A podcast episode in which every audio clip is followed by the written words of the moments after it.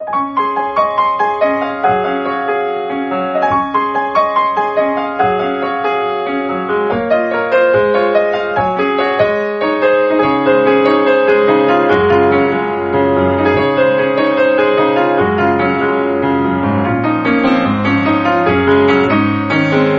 んばんは。皆さんいかがお過ごしでしょうか？ミッチェルです。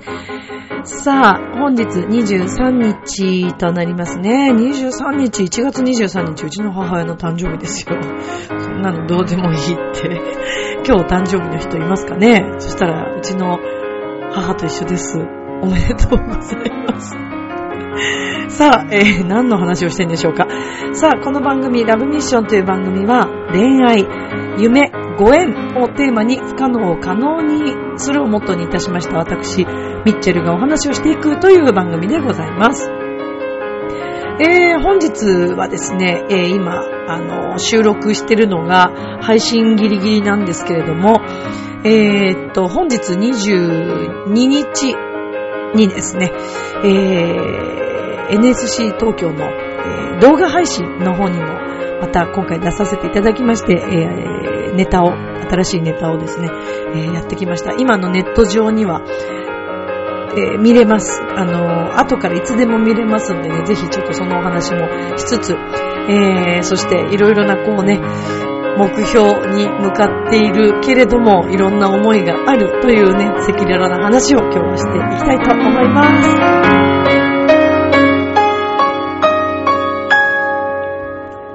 この番組は、ちょわひょう .com の協力のもと配信されています。さあ、では今週も始まります。ミッチェルのラブミッション。皆様、ウェルカム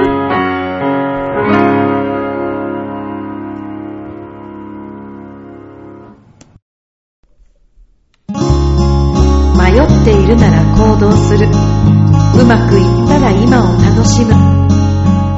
チョアヘオ .com を聞いているそこのあなた、ミッチェルと一緒にラブミッション。皆様、改めまして、こんばんは、ミッチェルです。いかがお過ごしでしょうか？本日は23日となります。はい、えー今日お誕生日の方ね、他にもたくさんいらっしゃると思いますよ。もしかしてラブミッションを聞いてくれている方の中にも、まあね、毎日考えてみたらね、お誕生日って、日本中、世界中に、毎日ね、いらっしゃるわけで、そして、えー、そんな話をしている、たった今も生まれているね、子もいるでしょうし、新しい1月23日生まれのね、お子さんとかもね、まあまあまあ、そんな、はい、そんな母のね、誕生日でね、おめでたいですよね。でも、おめでたいんですけどね、今日も、今日もまたいろいろと、そうなんですよ。なんだかなんだかバタバタしておりまして、ちょっとゆっくりね、お祝いしてあげる時間がちょっとないなぁなんて思いながら、はい。本日の予定といたましては、あの、2月にですね、ちょっとあの、ミッチェルクラスの発表会があるものですから、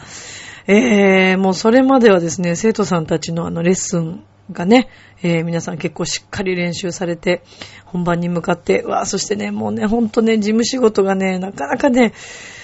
そうなんですよ。もうすべてがちゃんと終わらず、もう本当に今回の本番は大丈夫かなという、私自身の不安がいろいろとありますけども、まあ、ね、頑張っていきましょう 頑張っていきましょう、自分っていう感じですよ。はい。さあ、えー今収録しております22日の夜、えー今、配信の直前なんですけども、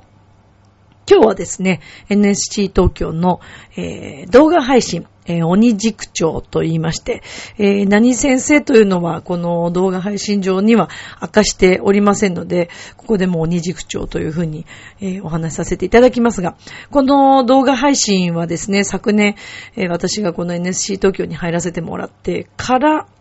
そうですね。あの、配信が始まったわけですけれども、配信が始まったというか、あの、配信出させていただいたんですけども、えー本当にありがたい機会をね、えーいただくことができまして、今回で何回目なんだろう。そうですね。え、4回目かな？うん、ありがたいことに、あの、全部の配信に、えー、約1年間、この、そうですね、えー、通して出させていただくことができまして、本当にありがたいことなんですけれども、ぜひ、あの、皆さんにはネタを見ていただきたいと思います。私だけじゃなくて、あの、25期の同期のですね、えー、ネタをぜひ見ていただきたいと思いますので、皆様ぜひよろしくお願いいたします。NSC 東京、えーと、賞レース対策とかで出てくるかな。はい。ぜひよろしくお願いいたします。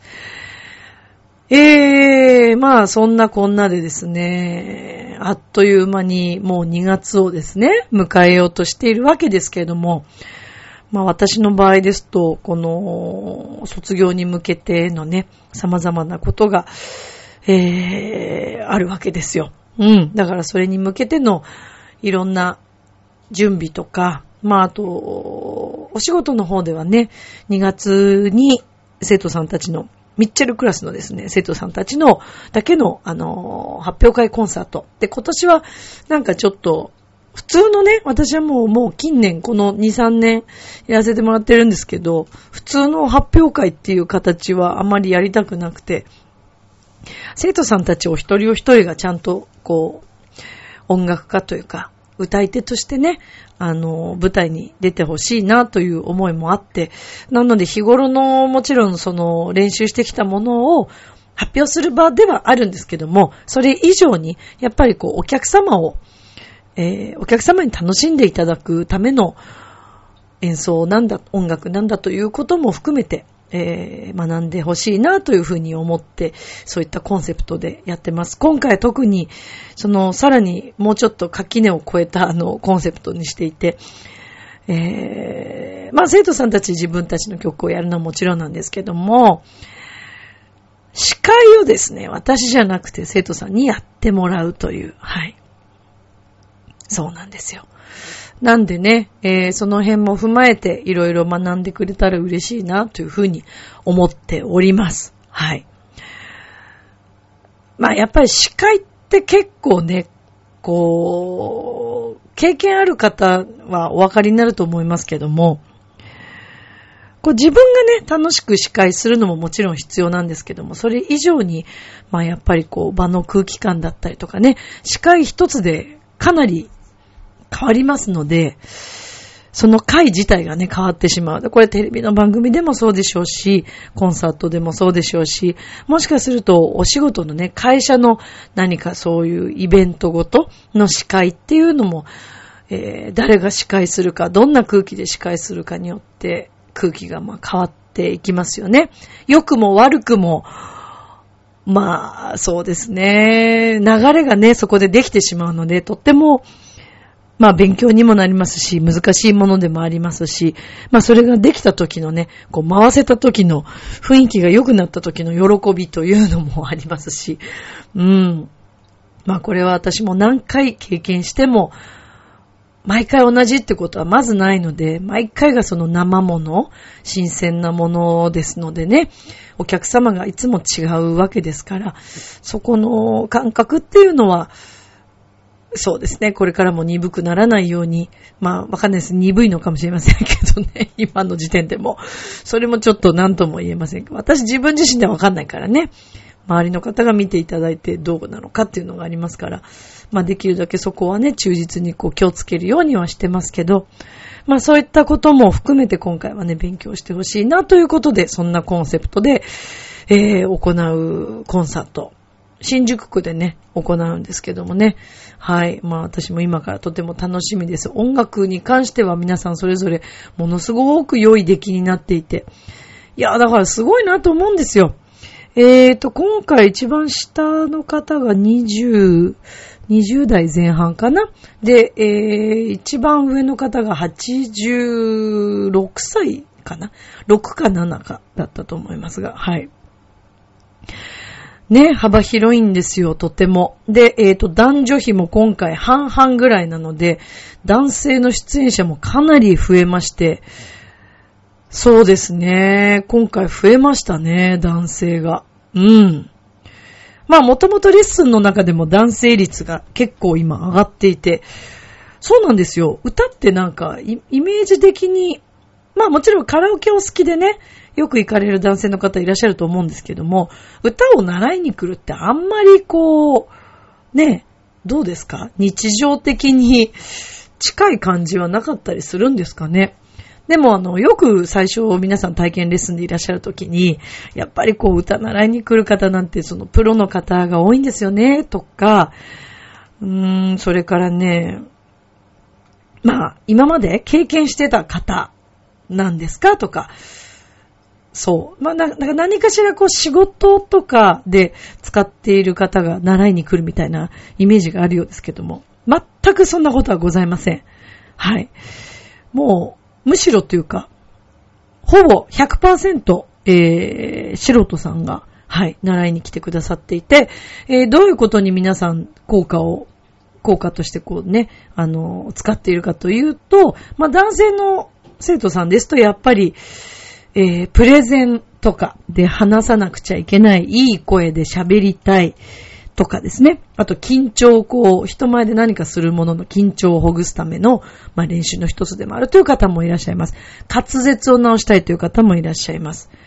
まあ、でも、主には呼吸とか、えー、それから声ですね。を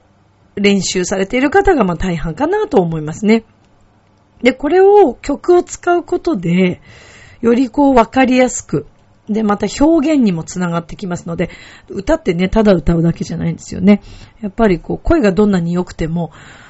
プロの方々っていうのはやっぱりその表現力という部分。で、これが本当の感情の表現でなくても、そういう風に聞こえるように演奏するというやっぱコツがありますので、まあそういうのをね、一緒に研究してもらってという、うん、レッスンなんですけど。で、あと滑舌っていう方に関しましては、まあ歌の中でも歌詞をどういう風に聞こえるかというのをね、ちゃんと考えながらこう歌っていただくんですけども、高い音と低い音によって、その口の中の使い方とか、呼吸の送り方っていうのが違うんですね。なのでそういったことをちょっとこう歌の中で自然とこう体に入れていただいて、まあそれが普段の話し声にまた影響してきたりとか、もしくは歌詞を喋るという練習もしたりしますので、まあちょっとアナウンサー的なことですよね。うん。あと自然なこう呼吸、力が入らないようにっていうのを練習したりするので、割とそういうところで学んでいただくことが多いのかなと思います。あの、男性に関しては特に高い音が出なかったという方が、もう1年、2年、長い方で結構4年、4、5年とかかな、もうちょっとなる方もいますね。続けてくださって、もうずっと最初、もうその、えー、これ以上の音が出ないと、嘆いていた方が続けて発表会もちゃんと出て、気づいたらですね、高い音が出るようになって、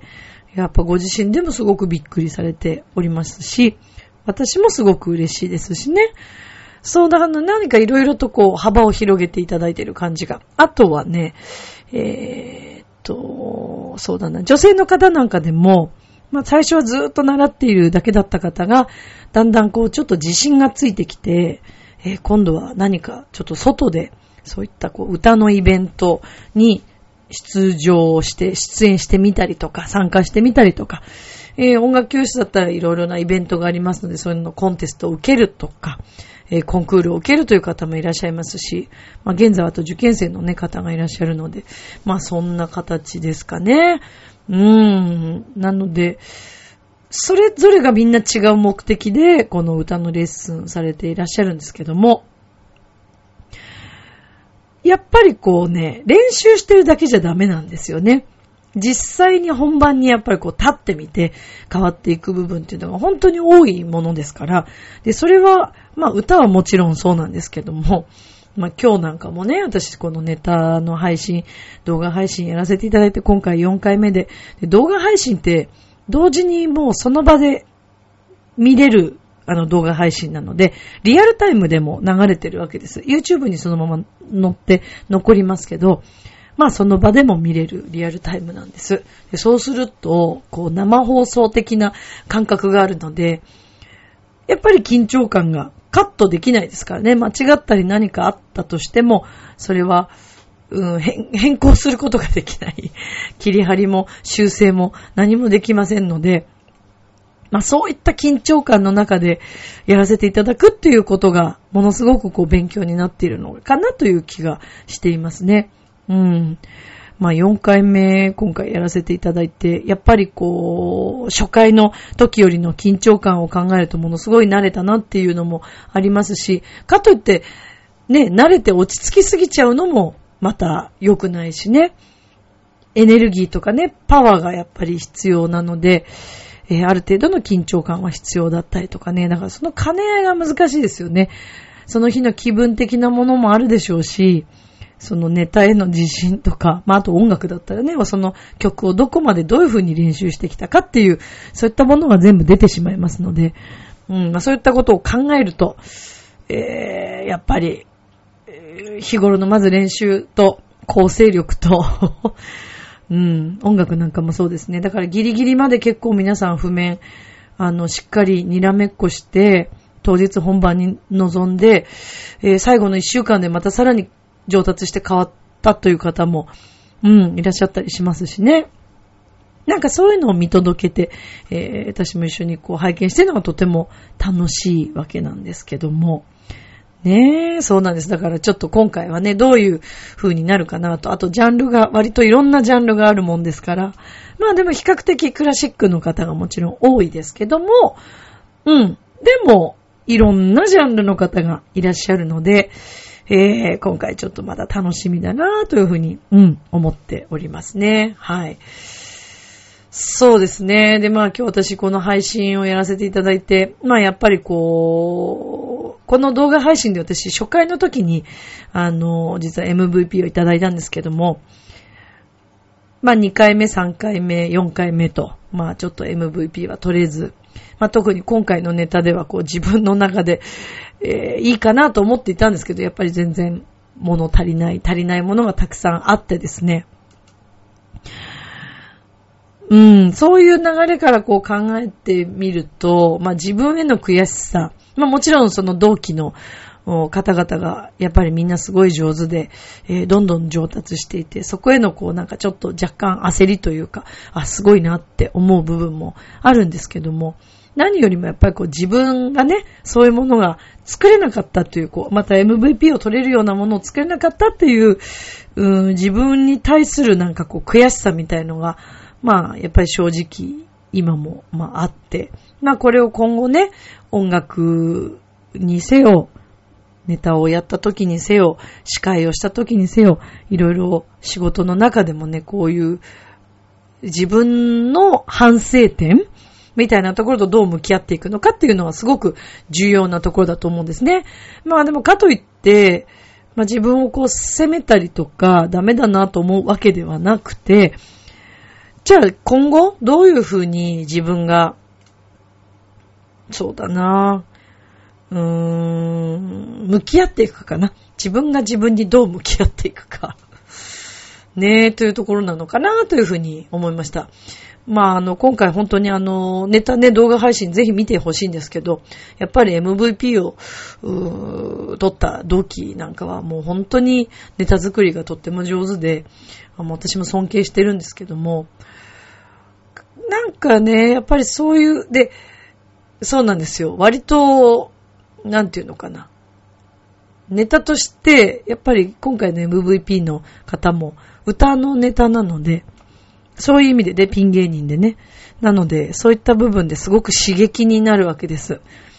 これ私あの、大学の時もそうだったんですけど、私の学年、大学時代すごく歌上手な、あの、とっても上手な子がやっぱりいまして、まあもうどの先生からも認められてた子なんですけど、まあ構成力とか、それから、そうですね、その曲一曲への、あの、作り方、うん、それから、まあ、読解力というかね、その譜面をどういうふうに解釈して、えー、仕上げてくるかという、まあそういったすべての総合的な部分、それから語学のね、発音とか、美しさ。まあ声はもちろん、声の美しさはもちろんですけども、そういったなんかトータル的に素晴らしかった、やっぱり動機がおりまして、まあ、その子がね、主席で、えー、卒業し、その後も、あの、オペラの研修所もやっぱり主席で卒業した子がいるんですね。で、実際今、同期で、その、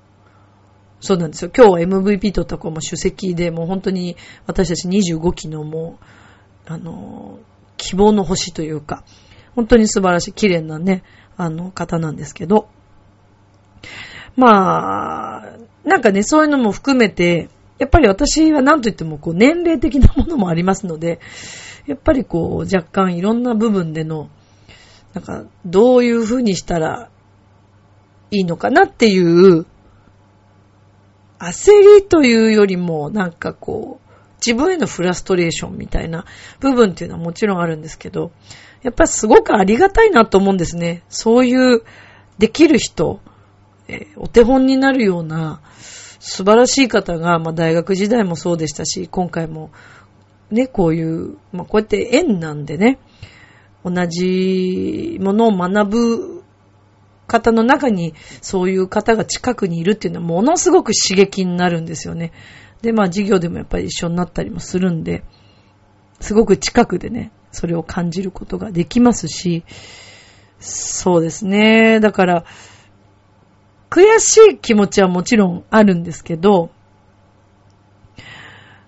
なんか、だから悔しいとか、ライバルに対してとかのね、悔しいって、その方に対しての悔しいじゃなくて、やっぱその自分が、なんかこう自分のネタがね、なんでどうしてこういうの作れない、もっとこう面白いの作れないのかなっていう、まあ自分への本当にそれは反省点ですよね。今後自分がどういうふうにえー、また作品を作っていくかっていう、そういう部分が、うーん、そうですね。日々まあ考えさせられますよね。だけど、やっぱありがたいことだなと思います。うん。そういう方の近くで勉強できるということ。やっぱりライバルにな、まあライバルとも言えないぐらいもう本当にすごい方なので、うん、でも、ありがたいなというふうに思うんですよね。あの、自分が常に一番とかだと、多分ね、人間って楽な方楽な方行っちゃうから、勉強しなくなっていくと思うんですよ。全く勉強しないってことはないですよ。好きなこととか、得意なこととか、そういうのはね、結構調べると思うんです。調べたり勉強すると思うんですけど、嫌なこと、やりたくないことって、人って結構みんな逃げたくなるから、うん、だからそういうね、ありがたい環境だったり、ありがたいそういう存在の人がいることで自分ももっと勉強しようって思えるのかなってすごく思うんですよね。だからね、とってもありがたいです。うん。まあ私現在本当、まあこの約1年間、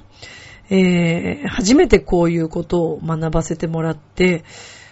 音楽の世界とも似ているけれども違う。それからオペラの世界の中で芝居とかもやってきましたけど、その世界のお芝居ともまた違う。それから司会のお仕事もね、本当にたくさんやらせていただきましたけども、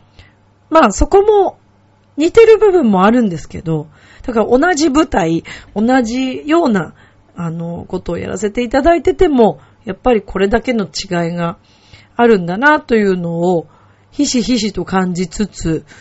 えー、だからといって、今までやってきたことっていうのが、無駄なんかは一つもなくて、すべて、すべてプラスになっているということを、まあ、この2、3日もまた感じているわけです。えー、もう昨日なんかも、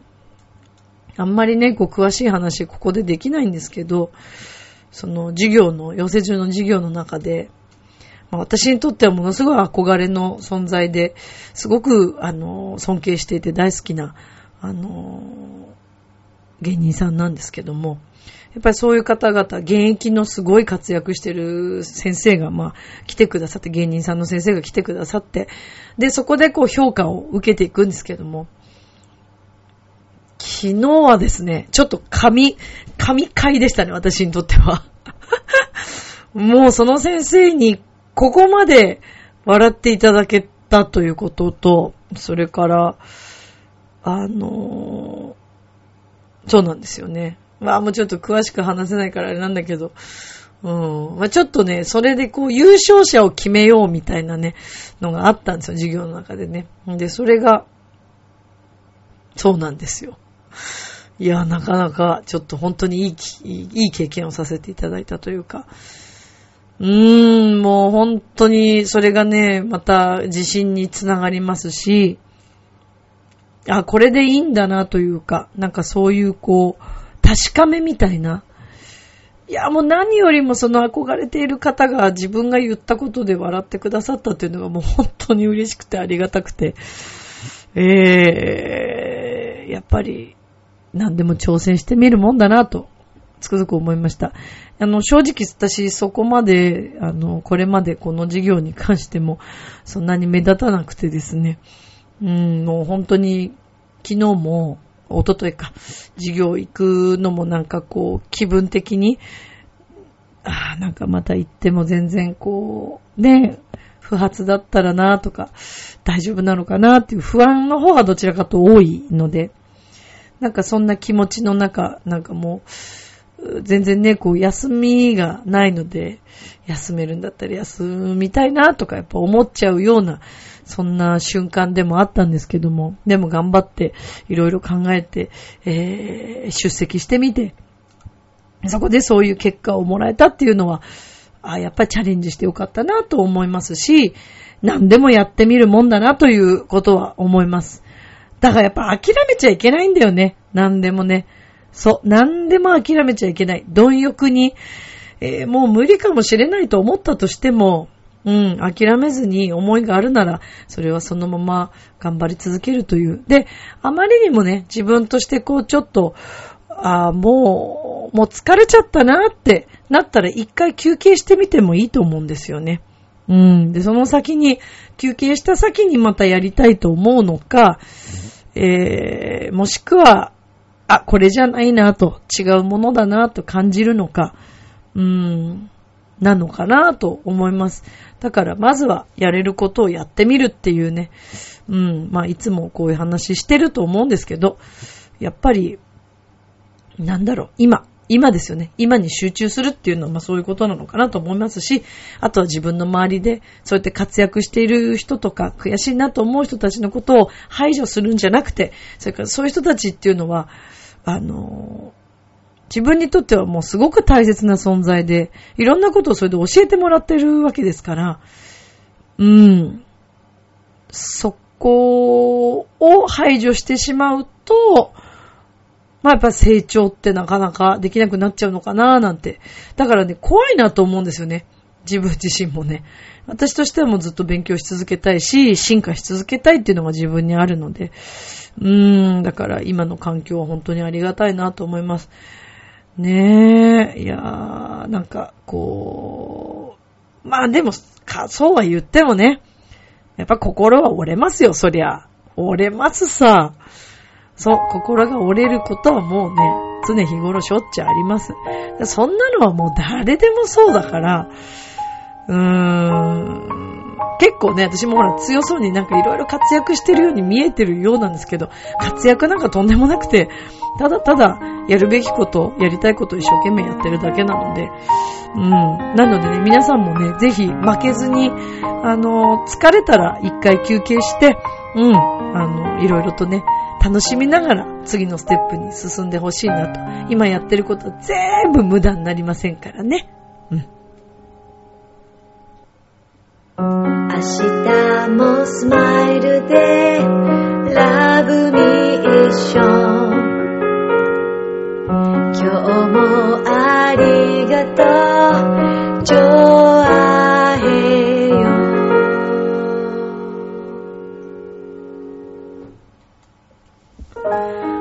ンディングでございます。えー、以前にお伝えしておりました来週1月25日の、えー、と渋谷にあります吉本無限大ホールでのライブなんですけども、こちらちょっと完売してしまいまして、チケットが、えー、申し訳ございません。ただ、えー、2月の17日にですね、メルパルクホールというところで大ライブというのがあります。これがもう私たちの卒業にかかっている大切な大切なライブです。こちらはあの、大ホール、すごい大きなホールなので、チケットご用意ありますから、ぜひ皆さん遊びに来てください。1年間のミッチェルが何をしてきたかっていうのをこのホールで見てほしいなと思います。皆さんぜひよろしくお願いいたします。